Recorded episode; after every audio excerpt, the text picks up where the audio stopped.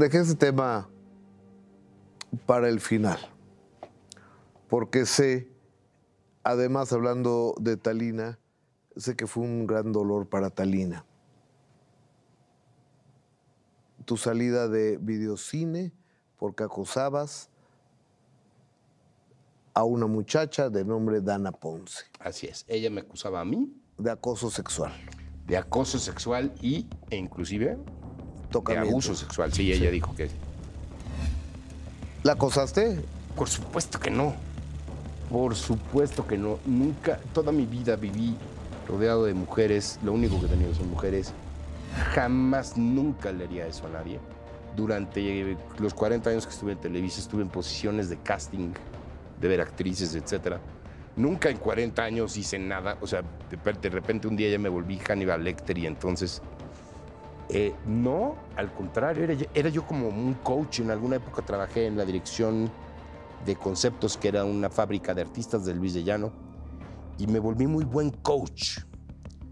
Entonces recibía yo los actores, inclusive Videocine me nombra el único, la única persona que puede recibir actores, recibe materiales para promocionarlos. Quiere decir, llega un actor, me muestra su material, yo lo guardo en un archivo y entonces hago ciertas recomendaciones a ciertas producciones y le digo, oye, acaba de venir una chapa fabulosa, la película que estamos haciendo, vela.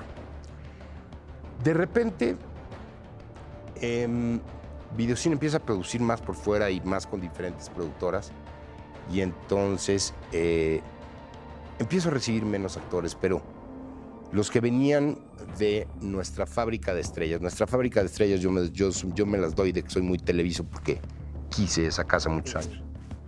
Las que venían del CA, yo como videocine, las recibía pomposamente para que los chavos dijeran, oye, es que estar en el CA de Televisa y estar, esto te abre puertas y te hace cosas. Entonces esta chava venía del CEA, tenía 23, 24 años, entonces fui amable con ella y fui duro y le dije, tú puedes ser una campeona y tú puedes ser conquistadora y, y hacer que las producciones te vean y, eso fue lo que pasó. En otra ocasión, este, me volvió a visitar y volvimos a platicar y le dije al final, Dana, tienes que ir a conquistar los corazones de todos los que hacen los castings. Y entonces ella se paró y dijo, pues entonces te amolaste, compadre, porque aquí saca una pluma, toma mi agenda, la abre y busca una página en blanco. Y le pone Dana Ponce en su letra. De mí no te vas a librar, Coco. Le digo, esa es la actitud. Que te vaya muy bien. Vaya. Cinco días después me dicen, oye, hay una chava en internet que te acusa de, abuso sexual y no sé qué. Entonces, hay un, hay un reportero muy influyente en México este tipo chaparrito que casi no me cae bien, que dice en televisión, Dana Ponce, no acuses a Coco Levi así en redes sociales. ¿Quieres de verdad? Ve y levanta un acta. Entonces Dana Ponce va y levanta un acta ante la Procuraduría de, de, delitos sexuales. De delitos sexuales. Y entonces me dice, yo tengo que contratar a un abogado. Este, Televisa me dice, oye, te acusaron de una cosa, vamos a hacer una investigación. Voy con un tipo de, Televisa, de un comité de lealtad, no sé qué, de, honor o no sé qué. Lo veo, a los tres días me llaman y me, me despiden. O sea, mucha investigación, mucha ¿Te investigación. No me dieron ni un centavo. ¿Después de cuántos años? 36. ¿Y no te pagaron? Nada. Ok. Y este y entonces se judicializa esto y vamos al proceso y empezamos el juicio. Obviamente a mí me empiezan a hacer pruebas de peritos. Los peritos son unos psicólogos que no son tus amigos. Sí, claro. Son unos cuates que te van a investigar. Claro. Después de hacerme varios peritajes, los peritos me dijeron, híjole, bro, ¿qué, cómo te le hicieron? ¿Qué gacho? O sea, de verdad esto es brutal. Tú no eres la persona. Ahora, Trabajaste 36 años recibiendo actores y hablando con actores. Y en 36 años nadie dijo, este cuate es así. Y resulta que ya te volviste. O sea, eso del abusador sexual, era todo una, un plan que no entiendo. Como luego, hay una persona que no voy a nombrar, que hace un análisis de las firmas, de las caras de la gente, de las actitudes, de que tú conoces muy bien. Sí, sí, sí. Esa persona ve el video de Dana Ponce y Dana Ponce está así en una cama. Y entonces este cuate abusó de mí y entonces agarró y, y- y atrás de ella está una amiga jugando con un iPad. Luego sale la foto de Dana Ponce denunciando a Coco Levi en la Procuraduría de Delitos Sexuales y sale Dana Ponce con un papel así. Y me dice la perito, ¿te quieres ver cómo es un video de una persona que denuncia realmente un abuso sexual? Es que esta... O sea, hay un terror. Esta parece que está haciendo una obra de teatro. Y entonces a ti te vamos a tener que hacer siete horas de pruebas. Y se aventaron conmigo 700 pruebas. ¿Y cómo se paró la bronca? La bronca, esto es sorprendente. Nosotros ya se judicializa, se va a la primera instancia, se va a la primera audiencia. Entonces, esta primera audiencia a la que nosotros llegamos para que se haga la acusación es acusación, tú te callas, ¿no? Te ponen un policía porque tú no puedes hablar. Entonces, la Ministerio Público dice, según la señorita Dana Ponce, este es un perverso, malo, acusador sexual horrible. Y este y dice que hizo esto y esto y esto y entonces el abogado Dana Ponce habla y, y yo volteo a ver a la juez y la juez así como no les estoy creyendo. Pongo fecha de tal día para que venga la audiencia en la que el señor Levy va a contestar pasan dos meses cinco días antes de eso el abogado de Dana Ponce le habla a mi abogado. Oye, fíjate que Danita está, muy nerviosa y quisiera que ya mejor no le siguiéramos. Tan Entonces, afectada. ¿Qué tal si nos dan una lana y ya cancelamos todo? Entonces yo voy con mi abogado, me manda a llamar en friega, llego con él y le digo, de ninguna manera. ¿Cómo voy a dejar que ella me otorgue un perdón y diga que, que- ya me otorgó todo? Y entonces yo, ¿cómo quedo?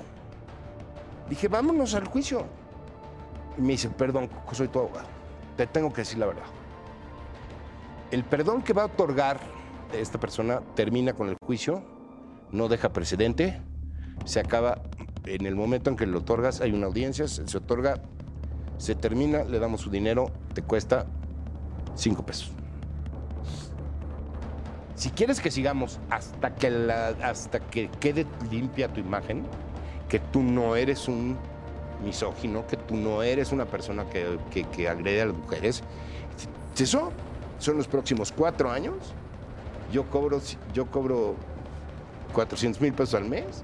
O sea, necesitas, andas necesitando como 20 millones de pesos de abogados y nos vamos a echar cuatro años. Entonces yo te tengo que recomendar como tu abogado que le pagues esto y ya te- mañana se acabó. ¿Cuánto le pagaste? No sé si, si debería decirlo. Eh, ayer hablé con mi abogada para ver qué tanto le podía decir, este, pero ella, cuando termina, estamos en el juicio y termina esto y se hace la audiencia en donde ella otorga el perdón y esto se acaba.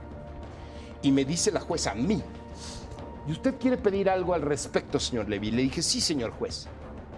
Quiero que no vuelva esta mujer a hablar de mí en redes sociales ni en nada y yo no vuelvo a hablar de ella me parece inteligente, pega el señor juez y dice, ordeno que nadie puede volver a hablar de nadie en nada. Caso cerrado. Ella salió y dio 36 entrevistas.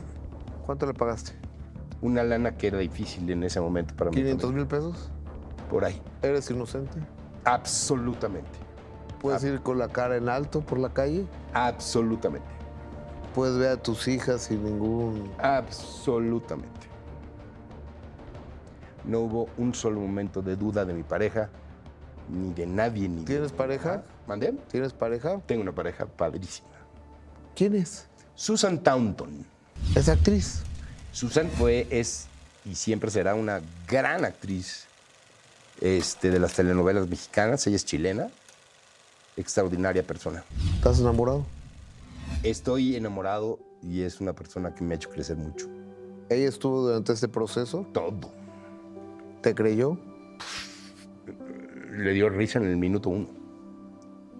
Y cuando me dijo el abogado, pues págale, ya se acabó. Susan casi se le cae cates al abogado.